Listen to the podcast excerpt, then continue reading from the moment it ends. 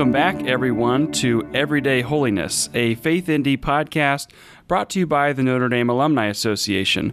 This is again your host, Dan Allen, Associate Director of Spirituality and Service, and I'm so glad to have you with us today.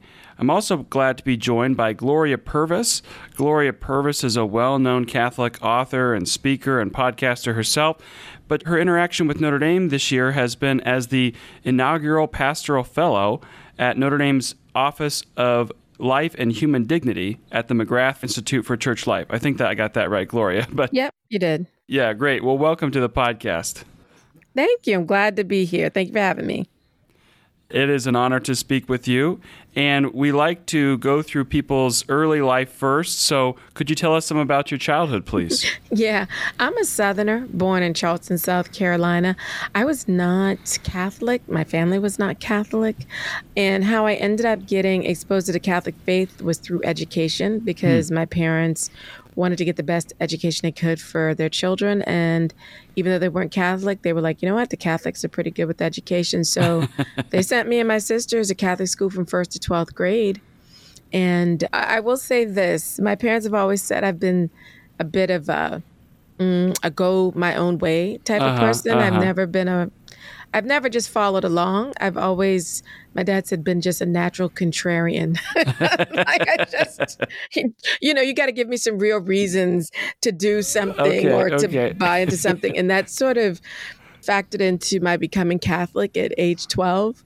Wow. Well, it's a long story, but I'll make it short. Basically, we had a food fight during lunch at my Catholic school, but we were good kids. Okay, we were really good kids. We were like, it is not fair for the janitorial staff to have to clean up behind us. So we went into the janitor's closet and got like mops and brooms and cleaned up the cafeteria lickety split you know just really great very clean. But after like that fun food fight during lunch we had religion class with the principal of the school who just so hmm. happened to be a, a catholic religious sister. Mm-hmm. And this was the first time that i encountered catholics doing public confessions because sister sister in, in- quizzed each of us publicly so you had to stand up and admit your guilt or not. And when i was in public school public school is me when i was in catholic school whenever an adult entered the room you had to do things like stand up and greet them by their name mm-hmm. and then you had to get their permission like they'd have to respond before you could sit down. And so whenever an adult was in a classroom and they called your name you had to stand up and address them. So she went student by student. I remember she got to me, Gloria, and I stood up. Yes, Sister Carmelita. Did you participate in the food fight? Yes, Sister Carmelita. Sit down. You know. You know? I mean, that's just the way it was. So one by one, we all had to admit our guilt or innocence. You know, right there in front of everybody else who knew whether you were lying or not, whether you participated in food fight or not. Sure, but long story short, sister was not happy. I'm being real mild here about it, but she was not happy. Right. So it just so happened that the school that I went to was a cathedral school in Charleston. It's no longer there. It's a, it's a charter school now for music. But um, we walked across the parking lot and went to the Crypt Church because sister was like, "This is unacceptable," and she basically had to go pray to Jesus not to kill us. I mean, she was so mad. Yes. Good grief! So we're in in the Crypt Church, and she's on her knees, and I just could see her from the back, like making fists in the air, and her habits swishing around. So she's really working it out with Jesus. Let me tell you. let me tell you. And we were all terrified. you know, we wanted to live, so we were like dead silent. Right, right. And it was at that moment in that silence that I had what I can only describe as a mystical experience with the Eucharist because it was during she was it was during adoration, and she was on her knees Oh, in sure. front of the monstrance and Wow. working it out with Jesus. Yeah. And at that moment, I had a mystical experience that made me realize that what was in the monstrance was real and alive. And just, I mean, I still remember the sensation of being engulfed in flames, Hmm. knowing I was on fire, but it didn't burn, but immediately knowing that that was real and alive, you know? Wow. And so sometime later, she came back to my class and was like, All right, let me get all the Catholics together to prepare you for confirmation. I ran up to her and I was like, Sister, sister, you know, breaking protocol, getting out of my seat, going to an adult when I was not called. but ran up to her and I said, Sister, I, I'm supposed to be a Catholic, I think. And you know what she said to me? Hmm. She was like, "Nah, you need to go home and ask permission. You can't just run up in here and say you're gonna be a Catholic." And I did just the opposite. I went home and informed my parents that I was becoming a Catholic. I was 12 years old, and this is where the contrarian type of thing comes in yeah. because I was convinced, you know, this this intense experience changed me in a way that has changed, I think, really the trajectory of my life For sure. because my parents, you know, my dad was like, "What is she talking about?" My mom, in this non-Catholic family, my mom just said, "Oh, you're gonna become a Catholic? You're gonna be a Catholic?" And I was like, "Yeah." She's like, "Okay, then you're going to mass every Sunday, every holy day of mm-hmm. obligation. You are going to pray the Rosary, and you're not eating meat on Fridays." okay. and that was the deal. So at 12 years old, I did go to mass by myself, and yeah, that was that was my life. Hmm. Mm-hmm. Wow, what an amazing story, and just that zeal that you were on fire with, that you knew that this was it. What was it like the rest of your childhood as you continued to deepen your faith in those interactions with your family? I was from a multi faith family. Sure. My mom was Methodist, my grandma was Baptist, and my dad was NFL. So you didn't get that one, I, did you? I was like, wait, is that a is that an acronym? Oh no, okay, I'm with you. National Football League, right? Yeah, that was where his Sunday was. Okay, watching football. right.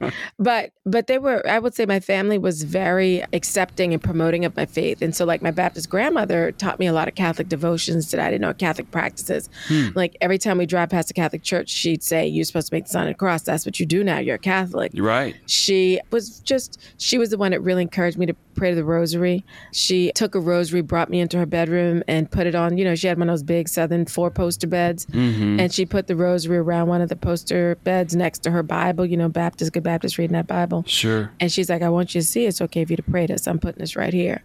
And she was the reason that we got to go see Mother Teresa when she came to Charleston. Sh my grandmother was the reason we got to see John Paul II when he came to Columbia, South Carolina. Wow. Just very much like if you're going to be this, you're going to be this. And um and also, you know, it had very big changes for my whole family because my mother was not cooking two meals on Friday, so everybody gave up meat. Mm-hmm. And so, you know, it had really big changes. And then, and the interesting thing is, my other sisters then converted to Catholicism. So my parents eventually were the only non Catholics in the house, along with my grandmother. Okay. And it really, I mean, really, really changed so many things. But I have to show a lot of love and gratitude to my parents for their acceptance. And and by the way, it was not without sacrifice Sure. My mother was a, a very active in her Methodist church, right? She mm-hmm. played the organ, she kept the books, she just arranged so many things. And so when I was missing on Sunday, everybody was like, Well, where's Gloria? And my mother's like, Gloria's a Catholic now. She will not hmm. be coming back. Wow. And then, you know, one by one, they were like, Where are your other children? They're like, They're all Catholics now. They're not coming back. Huh. Never with a complaint, you know, never with, Gosh, you guys are embarrassing me Yeah. anything like that. Never. It was. That's what they are now. And when I say that's what they are now, I mean legit. We went to we went to mass every Sunday, even though everybody else went to different different churches. Mm-hmm. So and, and it changed also our our, our celebration of Christmas because Protestants don't go to church on Christmas if it isn't Sunday. Okay. So not only did we go to mass, we went to midnight mass. So my parents had to be up waiting for us to come back from midnight mass. yeah. And when they would wait for us, we were like, all right, let's open the gifts now. And we're like, okay. So, really, really, the whole experience of faith in that whole household changed. Mm-hmm. But my parents were never bitter about it. Never. Yeah, it sounds like really fertile ground and a strong foundation and and, and a really supportive one that allowed you to mm-hmm. flourish in your faith, which is it is is a real gift for sure. Mm-hmm. I've had the chance to visit Charleston and there's just a lot of history and mm-hmm. richness there. How did Charleston and, and, and some of the local history and, and all that shape you as a young person? Oh, so I will say this. I mean, even though legal segregation had long been outlawed, mm-hmm. I had a very segregated life experience. So, Okay. what do I mean by that? Where I went to Catholic school was a black Catholic school because the cathedral school on the peninsula is where the black Catholics or black people who weren't Catholics sent their kids to Catholic school. It was one of two. It was Okay. Cathedral school, and the other one was Sacred Heart. So I went to the cathedral school. My exposure to Catholicism was black people. My first grade teacher was the first religious sister I ever met, and she was a black woman, hmm. Sister Mary of Mercy. Wow. So to me, seeing a, a, a religious and a habit that was black, that was normative. I didn't know hmm. that that was something unique or unusual. Sure. And here's the interesting thing servant of God, Mary Lange, had come through Charleston centuries before I mm-hmm. went to the cathedral school. And it just so happened that when she said yes to God in Baltimore and was, you know, founding the Oblate Sisters of Providence, their charism was to educate black children. And so my first grade teacher was an Oblate Sister of Providence. And so this woman who had passed through Charleston from Cuba centuries before and started the first religious community in the United States for black women impacted my life. I just love how you know you see the connections of people's yeses to God, how it has such a greater impact on the larger community. So all these black children were being educated by Oblate Sisters of Providence, who were some of the teachers in my school, because of Servant of God Mary Lange's yes, and the fact that she'd come through Charleston centuries before, just to me, just seemed like only a story God could write. Mm-hmm. And because of that, I was able to see his, uh, and, and and I still feel the love of, of Sister Mary of Mercy. May God, you know, may her soul rest in peace for just being there to educate me and to really, she tried to instill in children a love of virtue and that that also that our teachers love us and want to educate us. So that was my first to eighth grade experience was this black Catholic school, black religious, black priest, Father Figaro, Father Egbert J. Figaro, who also, when I got married, was a priest that celebrated my wedding. Uh-huh. And everybody that was Catholic, that was black, that went to that school, also went to the Black Catholic Church, which was St. Patrick's, which is where I went to church. So I, I, my experience of the faith was very much, although people would say it's segregated, it was not a negative segregation. This was a, a loving community of black people, and I also think that gave my parents some comfort. Knowing that I was Catholic and knowing that I'd have a faith community that where I'd be safe. Uh-huh, I mean, there's no uh-huh. other way to say it. I mean, I'm from Charleston, South Carolina. Yeah. Not every place is going to be safe. It's a beautiful city to visit. Don't get me wrong, and all that stuff. But some terrible things take a long time to die. Yeah. A lot of scars. I mean, think about think about what happened with Dylann Roof, who mm-hmm. came and murdered nine people during a prayer service at Mother Emanuel Church in Charleston, South Carolina. During the mm-hmm. trial, it came out in his book. He'd surveyed other black churches, and St. Patrick's was one of them. Wow. So yeah, it was the recognizing that you know, are we safe anywhere? That we actually could have been in the crosshairs of a, a racist, crazed murderer, just because we are black. Mm-hmm. You know, just the reality. That's just a reality that we that we live with. And I remember many of us were on Facebook. You know, messaging each other in our some of our um, Facebook groups, just saying, "Gosh, are we safe anywhere?" You know, and that feeling of vulnerability Yeah. that so many of us had, especially learning that our parish, you know, was a consideration for a mass shooting. Right. But I have to say this I had a great childhood. I loved Charleston. I loved my experience. I didn't, I did have some exposure later on to other Catholics who were white.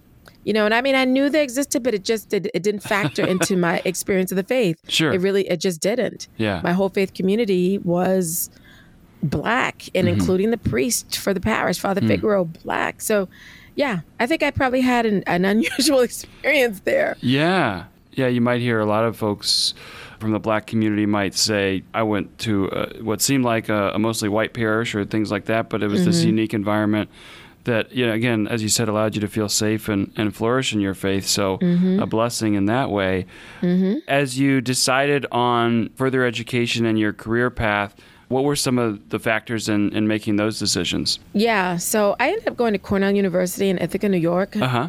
and part of it was I was just looking across the country at where I might go to school, and um, I knew someone that went to Cornell. And when he came back, he came by my house. He says, "Gloria," and he didn't go to my high school, but he knew me. He says, "You're bright. You're this." He says, "I really want to encourage you to apply to Cornell," Mm-hmm. and I did.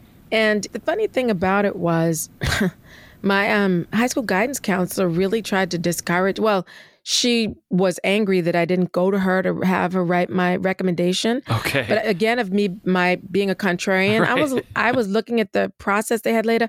I was like, why am I going to talk to this woman? She's never spoken to me. Mm. I was like, and in fact, when I ran for senior class president and I won, she told me, well, the the the, the outcome is too close, so we need to have another election. Hmm. And I won that one. And according to the rules, it didn't matter if I won by one vote or a hundred that meant I won. But Mm-hmm. she says, no, no, still too close. And I could see what was going on. You know what I mean? Yeah. So I just happened to mention to another student in my home room. And by the way, I went to the one Catholic high school, it was predominantly white. I was in honors classes, Mm-hmm. and I was like one of three girls in black students, all girls in these honors classes. But anyway, Okay. our homerooms were just mixed up. Didn't matter if you were in honors, A1, A2 is what they call it. Our homerooms were just a bunch of kids from different levels. And I was talking to one of the um, these white girls, uh, Tony, actually is her name, and I was just telling her, you know, it's so peculiar. I can't believe I have to go through a third thing. But we have to have third election. You know, I've won the other two, and it's not even in the rules. And I just remember looking at me. She says, "Oh, okay." She said, uh huh. So she went and rallied all like the rebels and whatnot, you know, rebel kids. Your fellow contrarians. Yeah, got all the contrarians and, and and just to stick it to the man sort of thing. And so I won overwhelmingly. There was no way that the guidance counselor could try to, you know, do anything else. It was very Yeah. clear. And other people, other students, like the outgoing student body president, was present for the counting. So she couldn't now again do anything. Yeah. But it was just those kinds of you know ridiculous things that I experienced. And I remember once I did become senior class president. You know, we had our baccalaureate, and we were as juniors, as as rising seniors, we were getting our class ring. And so the representative who would sell the rings came to the school, and as class president, it you know rising senior class president, it was my role to introduce him to all the juniors and da da da in a big assembly we had for juniors. hmm And when he saw me step up and give this, and that, he was appalled, Hmm. and he made it clear to the to the guidance counselor, like, what is she doing? Da da da. And instead of the guidance counselor defending me, like, what you know, what's your problem? She said, "Yeah, these kids are strange these days." Hmm. And I heard that, and I saw it. Yeah, in a Catholic high school. Right. Yeah, that's those are those are hard stories to hear, but I think Im- important ones to reflect on on what that experience was like for you, and yet to see you persevere through that adversity and and mm-hmm. continue to find success. What was it like going from a Catholic environment to Cornell, and how did you keep touch with your faith during those years in college? so it, it was cold, which was it was a big, huge climate change. I was a, Uh, you know, I grew up on the beach. Right. Yeah. You know, so not- to go to Ithaca and that first snow, I was like, "What?" I just thought, "Oh no, there's no way we're going to class." And my roommate was from the Bronx, and I remember looking at me like, "What are you doing?" And I was like, "Well, you see all that snow?" I was like, "You know, we're, I'm just going to study here." She's like, "If you don't get your little Carolina, you know, self dressed and out that door, of course we still have school." And I was like, "What?" yeah, this is So yeah, norm. that was a big yeah, that was the norm. But I was like, what? And how did I not know this? You know what I mean? it just never really dawned on me. And I'd gone up to Cornell to visit, but it was in the spring, right. and and there was no snow at this point. Um, anyway, it just I don't know what I was thinking, but I quickly adapted. And I have to. Oh gosh, I hate to say this because it sounds so not right. The the on campus ministry was not good. Yeah. Yeah. Oh my gosh. I, it's a wonder I maintained the faith the way mm. it was just, we needed a better on campus ministry. And I, that's all I will say because I want to remain charitable. Sure. Sure. but I still remained Catholic. It just, that was, that, you know, I've never repudiated the faith. That was never, I don't know, it was just never a thing for me. And mm-hmm. then in the, in the black community there with, so many kids from, even though they're from New York, you know, had Caribbean roots, like from Trinidad or whatnot. A lot of Trinidadians are Catholic. Yeah. So there was a, a, also a black Catholic community there, Great. and also just a black Christian community that was strong there as well. Mm-hmm. Yet being a believer was not odd, so to hmm. speak. It wasn't mm-hmm. anything like it would be more odd if you were in the black community there. It would have been more odd if you started saying you didn't believe in God. People would be like, "What's wrong with you?" Okay. You know what I mean? It wasn't, you know, while while again, of course, you had the same kind of party stuff where people were doing things you shouldn't be doing, but mm-hmm. at no at no step along the way were people like harassing Christians for Sure. believing and for Sure. reading the Bible and you know singing gospel music and and proclaiming a belief in God. It just that was that was normative. You know, Mhm. nobody's going to think something's wrong with you for that. You know. Yeah, yeah. It's interesting. These little these these stories uh, have this hint of adversity and and headwinds, and yet there's these little elements of grace in each one that seem to keep you along and seem to keep you connected. So that's that's nice to hear because I think I think a lot of people in today's society who do want to remain committed to their Catholic and Christian faith do feel a lot of headwinds and and mm-hmm. and we're looking for these signs of grace. So thanks for for sharing those. As it related to your education, what did you decide to study and how did that lead to your early career?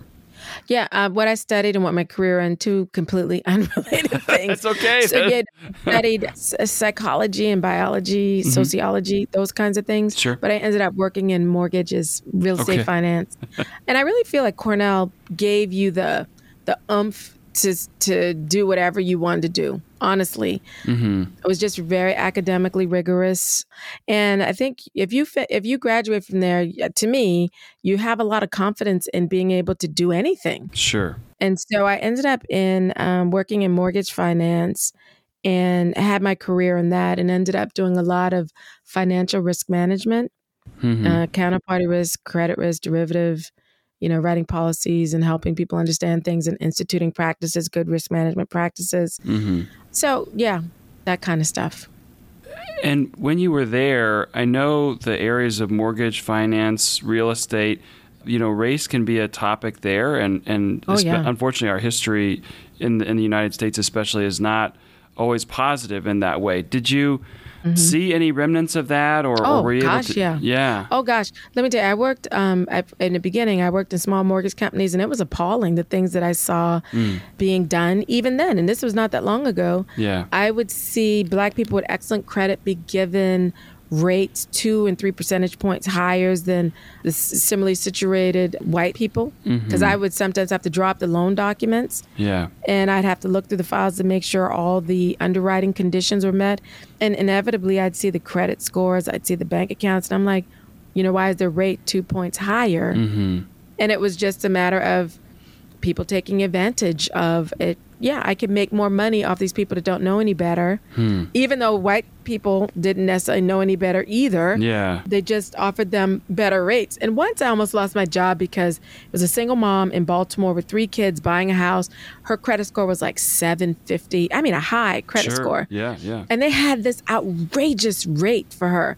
So I just looked up the rates of the day and I just promptly adjusted everything in her credit in her on her loan documents and sent it off to the closing table. And the loan officer wanted to like kill me. Yeah. And I was like, well, why'd you offer her that much, that ridiculous rate?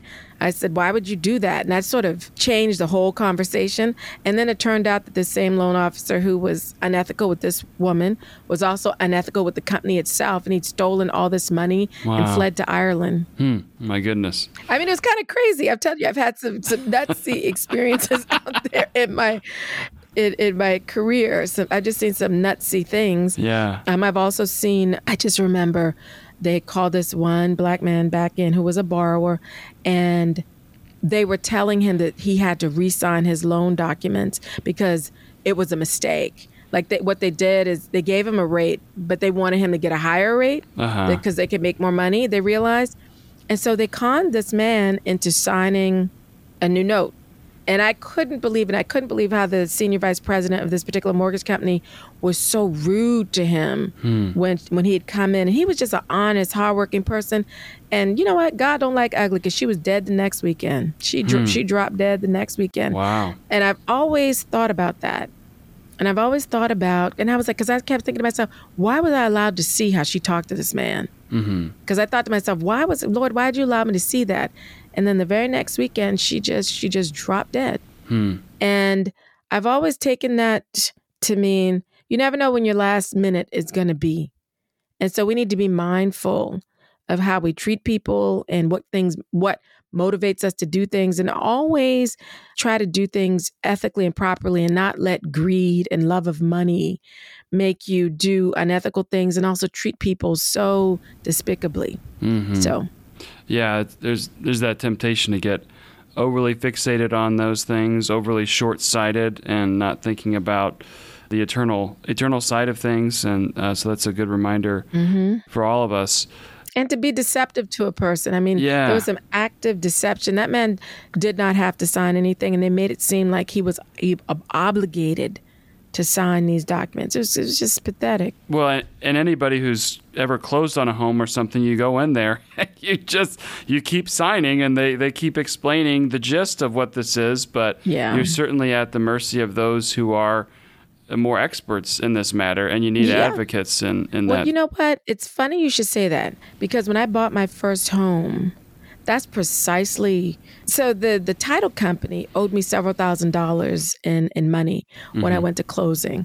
And they told me, "Oh, I'm sorry, we don't have the money right now. Yeah. We'll send it to you." And I was like I made a dramatic, you know, like you clicked my pen and I put it down and I was like, I'm not signing not one more piece of paper if you don't get my money in here yeah, yeah, and they were shocked because they had let the they'd written this huge check to the seller of the property and let them leave and my real estate agent i think was trying not to have a heart attack as she was sitting next to me but i was just like and i purposely and this is a tip for everybody listening to this podcast yeah. only sign the note and the deed of trust last Okay.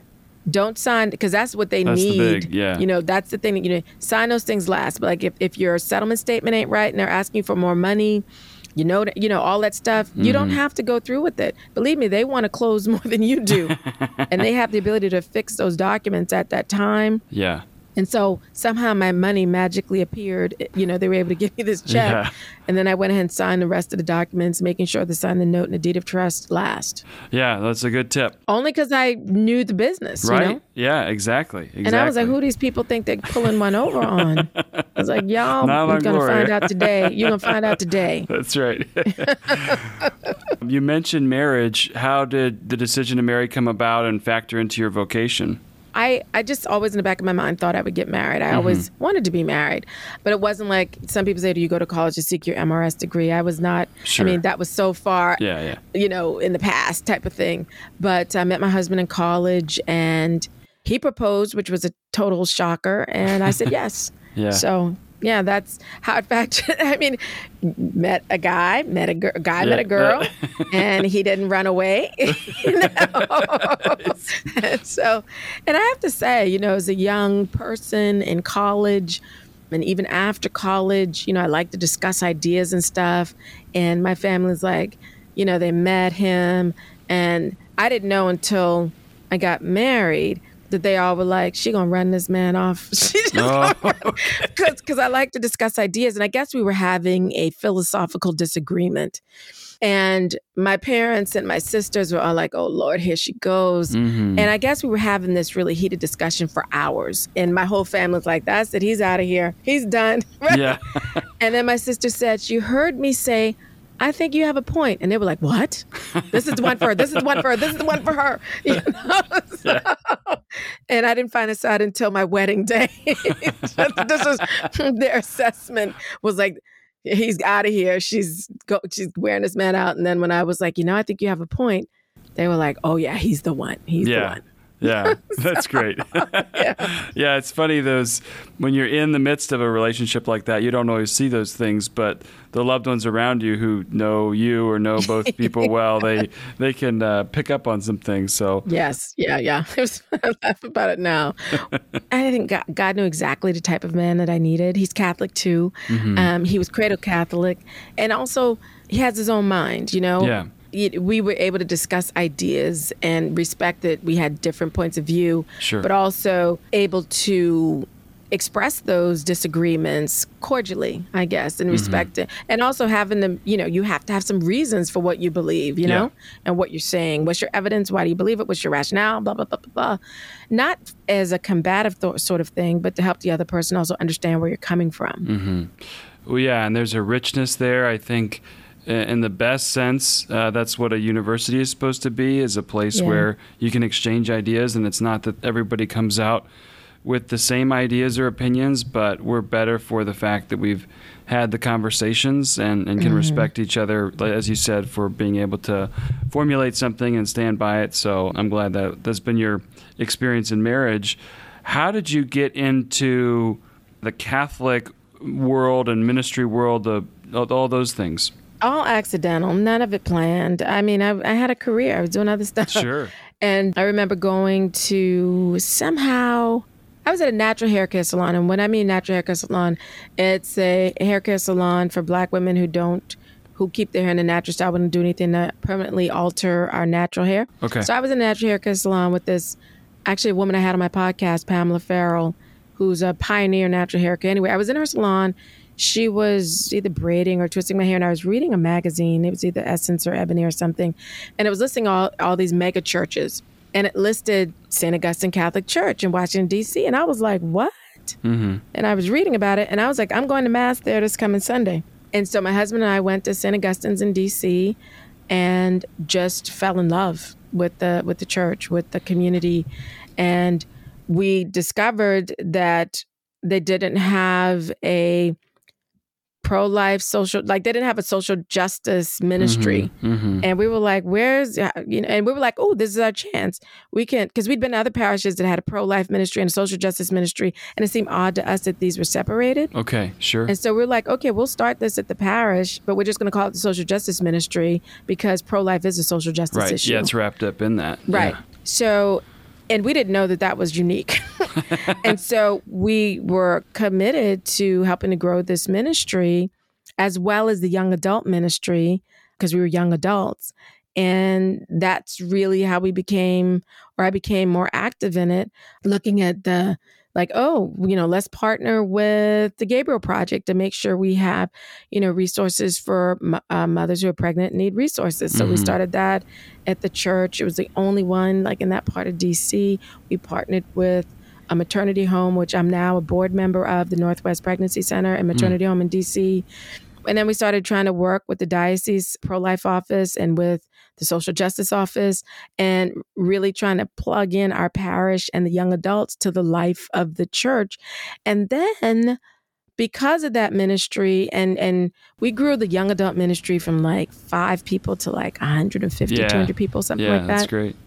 But what in doing so, we encountered so many young people with questions about well why does the church teach that? Mm. You know, well, what, what, is, what does that mean? And blah, blah, blah.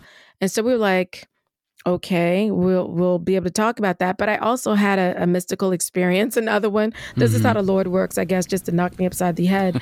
um, I had another mystical experience at Mass, actually at St. Augustine Church, and it was when we were saying the creed. You know, I believe in the Holy Spirit, the Lord, giver of life. And at that moment, I just heard a voice say, "Are you lying? Are you blaspheming? How can you say?" You believe in the Holy Spirit, the Lord and giver of life, and you do nothing to protect my gift of life. Mm. And all this happened in like a split second. Yeah. And you had just, a, you know, I was filled with woe. I mean, I was like, fell to my knees actually during the during the Holy Mass, and I'd come.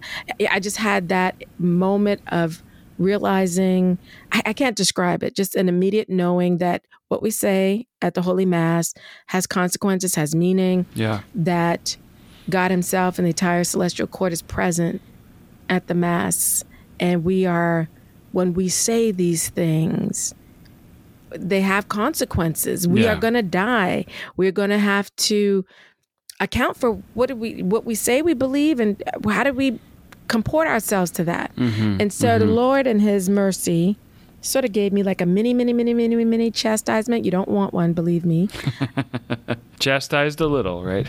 yeah, but ever so, ever so small, but but it's still like you again had a really big impact on my life because you know I believed what the church taught. I mean, I saw myself as uh, good, firm in the faith. Sure. And you know that little mirror, he just gave me a glimpse at myself not so much. You know, what are you doing? Yeah. You know, you, yeah.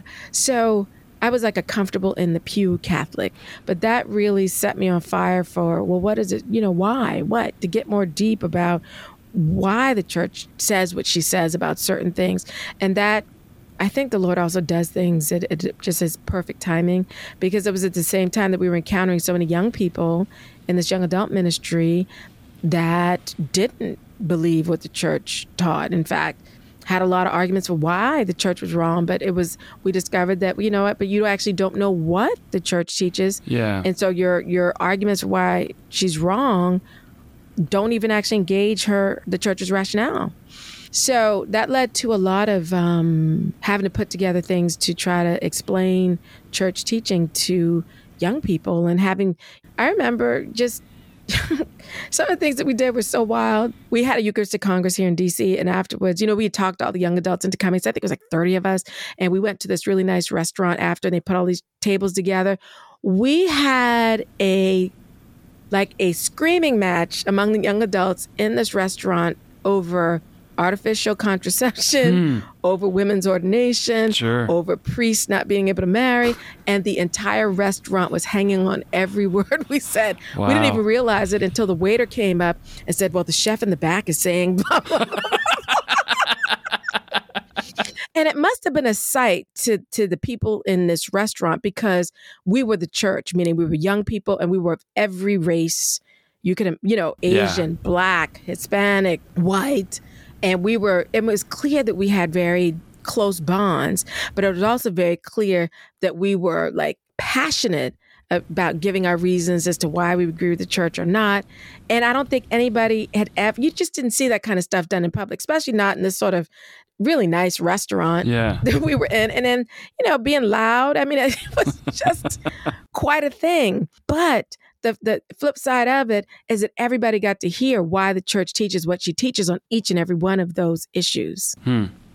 So it was, and then also to see us all get happy and walk out together must have really blown everybody's mind. Yeah. You know? yeah. yeah.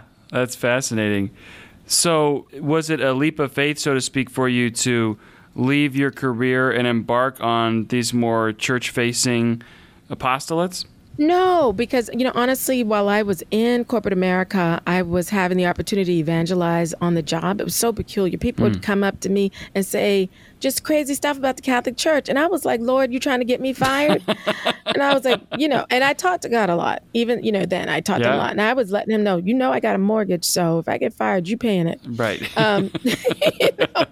And so I would have the opportunity to engage in these kinds of things at work and also, I felt comfortable bringing my whole self to work as a part of, you know, diversity inclusion were big things back then, mm-hmm, mm-hmm. even, mm-hmm. and you know, people bringing them whole their whole selves to work.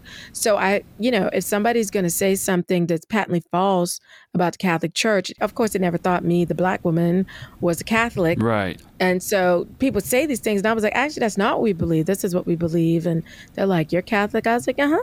Wow. Or they would say stuff like, I remember I was in a meeting and the person facilitating the meeting they were talking about if the pope dies what happens to the church mm-hmm. and he was like yeah they believe that the, that he that the, the pope is perfect and without sin and you know he can do no wrong and i said i think you're confusing impeccability with infallibility, infallibility right. and i explained that and every you know he just turned bright red because in this room of managers. I was the only black woman and clearly the only Catholic that was willing to say something.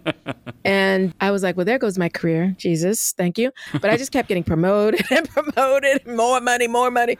It was so, it was funny. So when the opportunity came for me to leave corporate America, I took it mm. even though they came back to me and offered me an insane bonus, like a six figure bonus. I was already making six figures at the time. Wow. And like you'd have this, you know, high six figure bonus, blah, blah, blah. And I just saw it as a temptation from the devil. Yeah. Because I felt like I was getting a parachute out of a burning building. Because at this point in my career, I was unable, and I was talking to God about it a lot. I felt that going to work and being in that kind of environment was more of a penance. And I had to say to God that my heart is not full of enough love for you to bear this cross appropriately. Hmm. And that was a hard realization. Because I mean, I, I would go in and pray, you know, at work because it was so toxic. I would bless rooms where we would have meetings and things like that. Uh, yeah, it was at, the higher up I went in corporate America, the more the more I saw how the desire for money made people do the most unethical things cr- and mm-hmm. also cruel things to their coworkers and and I was like this is terrible. Yeah. Yeah. And I wouldn't do it. I never would do it. E- Even when people try to do dirty things against me, I was like I just I'm not going to do that. I'm not going I'm always going to make this about the work and never about trying to trip anybody up or mm-hmm. lie about them or mm-hmm. set them. I just was like that. Uh, no. And I and because I was like that, even their dirty traps never worked. But um, it became a point where I was like, Lord, I, I can't. yeah. And so he he created a way for me to exit gracefully with a lot of money. you know? Yeah.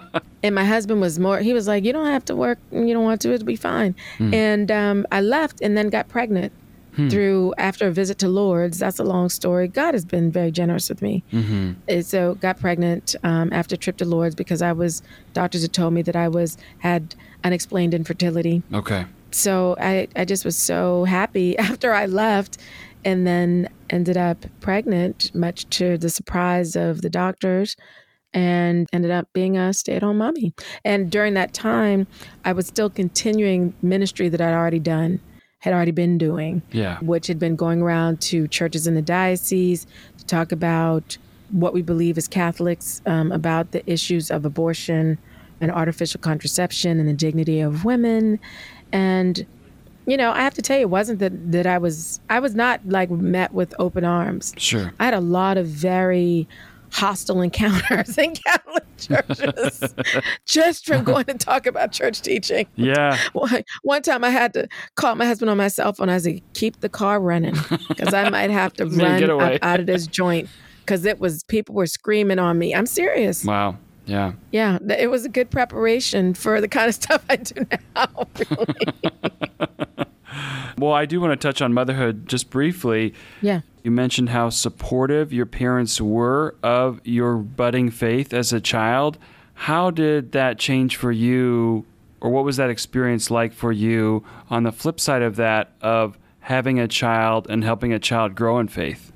Oh my gosh. I think, you know, it was oh gosh, I just remember being pregnant and the desire, the the waiting, right, for this child to make her introduction to the world. We we waited to find out whether it was boy or girl. My mother was not happy about that because she wanted to buy the right color plan, clothes. yeah. She's like, you know, my day we had to wait to know. Right. You don't. You have all this stuff. I was like, Mom, it's the last surprise. You know, Yeah. last kind of thing you can be surprised about. I always said it gave me something to do that day because otherwise I was pretty much useless. well, you know, well, okay, that that's a whole funny thing because my husband was there with me. I, oh gosh, my whole birth story was funny because I was afraid of medicine and Mm. epidurals, and so I wanted to have a natural birth because I was very afraid of what all the drugs might do to the child Sure, sure. during delivery. So yeah, anyhow, so my my husband was there with me, and we had a doula, and yeah, I think he was worn out. He was working. He was working too. Yeah. Okay. Had a long labor and some complications Hmm. and, and whatnot, but the child is fine. She's Oh, great. Thanks be to God. Thanks be to Yeah. God, yes. But just that real longing and that desire to see her. And then also meditating on the incomprehensible love of God. Because I tell you, after I had that baby, I was like, ain't no way I would let her give up her life for these sorry people. you know? Yeah. An- another proof that I am not God. Don't Yeah. think like God. and th- so I started to really meditate a lot on the love of the Father Hmm. For us, that He would give up His only Son for us, and that Oh. Jesus was willing to. So it's just it was a lot of meditation and a lot of real gratefulness. I still am in awe that the Lord gave this beautiful child to us. My mm-hmm. husband and I still are in awe. We look at her and we're like, God is so good. Mm. Also, in that He will help us where we are falling down and where we're weak. And I ask Blessed Virgin Mary to step in when I'm not being the, the mother I should be, when I'm falling down on the job. Yeah, we, we ask St. Joseph and the Blessed Virgin Mary to really step in for us, mm-hmm. to help us. I mean, because we realize we're flawed and broken human beings, but we want the Lord to really help us and to be able to help form her into how to question the world, some of the things that are put in front of her. Because we understand while we may educate our children a certain way, they still have to swim in the, the, the societal pool, if you will. Yeah. So, really trying to help a child understand the world. And I live in a metropolitan area, I live in DC. Mm-hmm. So, there are a lot of things that are just publicly on buses, Right. in stores, and things that make children ask questions. And Yeah, tricky. and so, yeah, so having to talk with her about same sex marriage, all that kind of stuff Mm-hmm. earlier than I wanted to, just because of being exposed to things on the playground or, you know, stuff like that. And, Yeah. and uh, how do you talk about that with the child in a way that maintains their innocence, that's age appropriate? And it also reinforces, you know, what we have already been teaching her about the faith. Mm-hmm. And also to do so in a way that doesn't create hatred or contempt for other people. Yeah. So, yeah. Yeah, I think that's part of the the modern challenge of parenthood and, and doing so in the context of faith is as you said, trying to share church teaching in a way, but in in to make sure that our children grow as charitable people and, and Yeah. can interact with the world, you know, be in the world but not of the world, those kinds of Right. things. That's that's part of it. I just the idea that we are in this pristine environment where everybody thinks like we do is a myth. Sure. So, and we need to recognize that. and, and it's always been uh, it's never been a pristine environment i mean it's a Right. fallen world and we each have Mhm. the challenges of our time to to grapple with and there have been if you read you know the history of the church and the saints and the martyrs i mean there have been there have been tough times in the past and yet the you mm-hmm. know the faith has endured. I do want to get to your time at notre dame because i think that's interesting. Oh yeah. what brought you to notre dame and what has your experience been like? So I was a part of a panel like early on after George Floyd's murder. mm-hmm. I was a part of a panel to talk about that issue, and it and it was great. It was a great panel. Yeah. And then later on, I was approached about maybe giving a talk with McGrath or something like that. Uh-huh. And then later on, they were like, "Hey, we'd like to make you an inaugural pastoral fellow." In the Office of Life and Dignity McGrath Institute, help us to develop curriculum on this issue of the sin of racism, Mm-hmm. as I'd been talking about it before. And it's been a wonderful experience. I've been to the campus twice now to give talks to the community, meet the mm-hmm. community, working with McGrath to further develop the curriculum that we're going to roll out as a webinar. Mm-hmm. And I, it- it's been a wonderful experience. Uh, Let's just say that. Um, to be able to have these conversations with other people in various departments on campus has been great. To be able to draw from the, the intellectual gifts of the university has been wonderful. And also, it, y'all let me know I'm not crazy. you know, I'm not crazy and I'm not wrong and way off or anything like that. Yeah. So that has been very helpful because one of the things for me being openly pro-life, people I realized had a, understood that in a different way than I do. Like mm-hmm. I understood that being pro-life from the perspective of the church, not from the perspective of a political party. right right And so I had a much, in my opinion, I think there's a very, um, I guess, I think there's an anemic understanding of human dignity Yeah. in our culture, and one that has been unfortunately very much shaped by whatever your political party is, even among Catholics, rather than being shaped by the gospel. I'm looking closely at the teaching of the church. And so when it came to matters of racism, people have been unable to tie concrete acts that they see in the public to the sin of racism. mm-hmm. We have been so conditioned, uh, socially conditioned, that we, I think, have been have lost our ability to discern racist acts as racist acts, and also from not knowing much history of slavery and the the great evil that that is. I think people say that word so lightly and haven't really contended with how that poisoned so much yeah of American society and that we still are dealing with the legacy of that great evil mm-hmm. and how it's impacted even within the church. I mean, the doors of the church were not a shield against the sin of racism. Right. I mean, to find out that you had black people being denied, like they could not come up and receive the Eucharist until every white person in the parish has received the Eucharist. Mm-hmm. And if they ran out, oh, well, too bad. Finding out that black people could not participate in days of recollection in parishes because of segregation. Just all these kinds of things. Finding out the how black people, you know, once they were slavery ended, how the church pretty much ignored mm. you know how the mm-hmm. bishops pretty much ignored black people, and it it fell on people like laymen like Daniel Rudd and uh, Wyatt Turner and Venerable Augustus Tolton to evangelize the black community. Yeah. So I, I'm seeing so much that needs to be done in the American church in these discussions to help people realize that the sin of racism is a is a grave evil, and the Catholic Church talks about it not because we're trying to be hip or anything like that. We talk about it because it's a grave sin, and people can go to sin, hell for it. Mm-hmm. Mm-hmm. Okay. Yeah. And that is what motivates us. Yeah. Okay. And we realize how it rends the bonds of the human family, and that we, as people of faith, have the. I mean, if we say we love God, I mean, I feel like how how do we how better to love Him than to to to actually try to do what He wants for the human family, and mm-hmm. that's to try to help us understand. We are have one common ancestor in God, and we have one human family, and we want the flourishing of this entire human family. And to realize where the sin of racism was intentionally working against the flourishing of some members of our human family. Mm-hmm.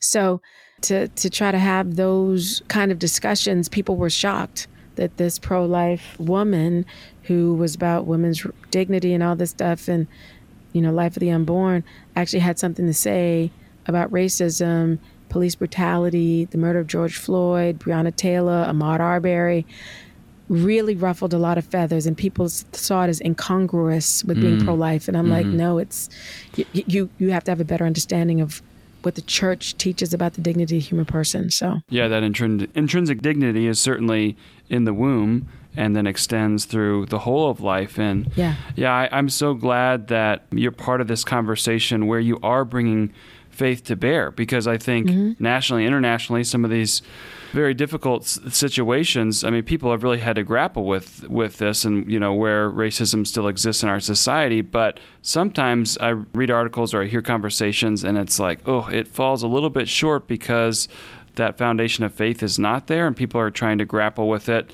You know, more from a secular or humanist perspective, Yeah. and yet there's the the depth and truth of our faith really is that that key that unlocks a lot of this for us. And so I'm I'm so glad that you can uh, incorporate that in, in what you're in what you're sharing with us. and i hope it gives people the courage to be involved even in these secular movements understanding our faith as the as the root for what we do Yeah. and so that even if we're involved in secular movements we can still set boundaries that don't violate our faith right mm-hmm, while mm-hmm. still being very much involved in racial justice just like we're involved in you know movements to preserve life at the end of life to preserve life at the beginning of life Sure.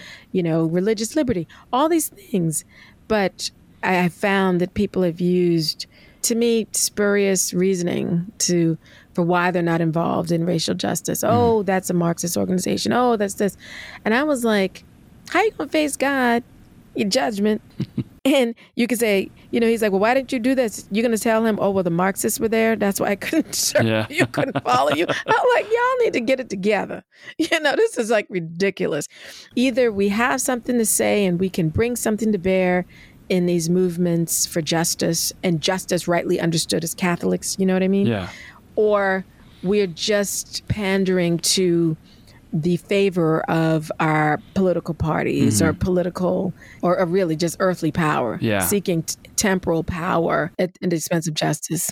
Yeah, I think it's related to that point of how you said you were kind of a comfortable Catholic in- in, your faith, and sometimes we just get comfortable, sort of in our place in society, not to not ruffle too many feathers. But sometimes our faith really convicts us to say we need to, you know, we only have so much time in this life, and we need to be that leaven in the world, and that that can be scary, and it can mean it can have consequences for you. But I think Oh, yeah. you've shown that it. Uh, I mean, It, it did. you know that personally, but you know that that you've stayed committed to that, holding that tension of this is all of what our faith demands of us. The- And I will say this just for your listeners to know. Yeah, I paid the price.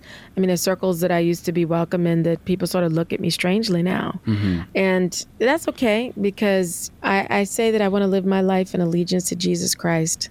And I, I have to remember that.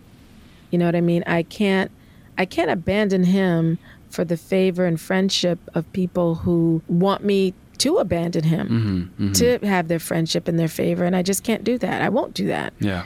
And um, yeah, it's, it's cost me dearly. Well, thank you for sharing that. There are aspects of the lives of the saints and holiness where you, you think about the situations that were happening in their life, and sometimes you know answering those really difficult challenges and, and, and feeling God's call, you know, no matter what the cost. So I do want to turn to holiness then. Who have been some of the models of holiness for you, either you know in the canon of saints or just in your life? Okay, St. Teresa of Avila, love her. I remember reading her books many years ago, and they fried my wig, as they say. um, yeah, I just remember one part where she sees her place in hell, and I was like, "What?" I was like, "If this woman saw her place in hell, what hope we got?" You know? Yeah. And I was like, "Oh Lord," you know. and also, I remember reading one of her books, and she said, "Prayer and comfortable living don't." You know, go together. And I threw the book across the room because I was like, I like comfortable living. but she's been really i love her. I love love love saint teresa of avila. And also saint francis de sales introduction to the devout life was wonderful for me to read. I love that book. Um, he's been very helpful to me. And then saint catherine of siena and her dialogues.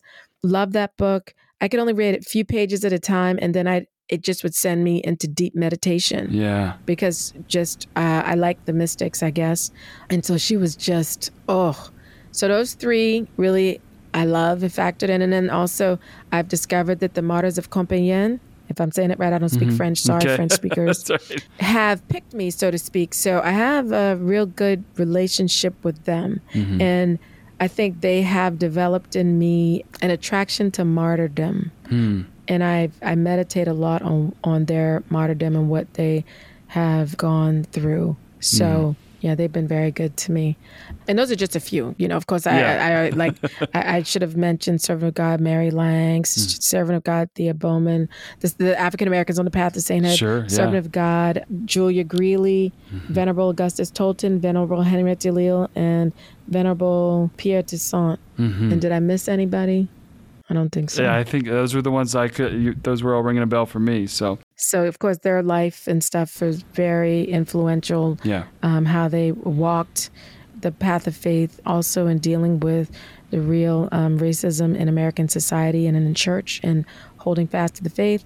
And of course, my my parents, my grandparents, their belief in God, uh, despite lots of difficulties and family tragedies, a firm belief in God, I, I would say, has just really stayed with me. Uh, just like an unwavering faith. Uh, It just like I couldn't imagine life without a belief in God. yeah, It just, it's like breathing the air. God is there. yeah, and especially the more life, the more life we live, and the more tragedies that we see, both Mm-hmm. societally and personally. I can't imagine living without the hope of our faith.